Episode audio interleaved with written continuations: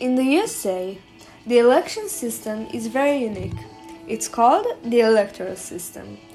With this system, every state in the USA has a certain number of electors who represent them.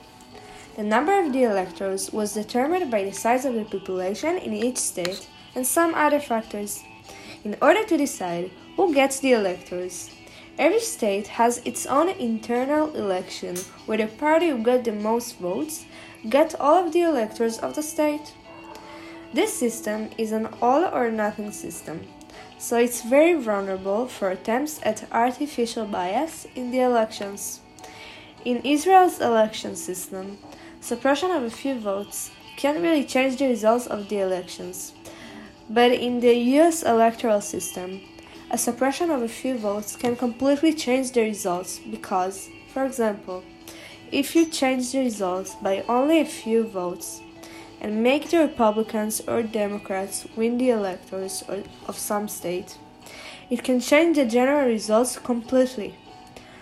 Lack of staff at voting stations, lack of ballot paper, ID laws when only people who have driving license, passport, or some kind of identification can vote.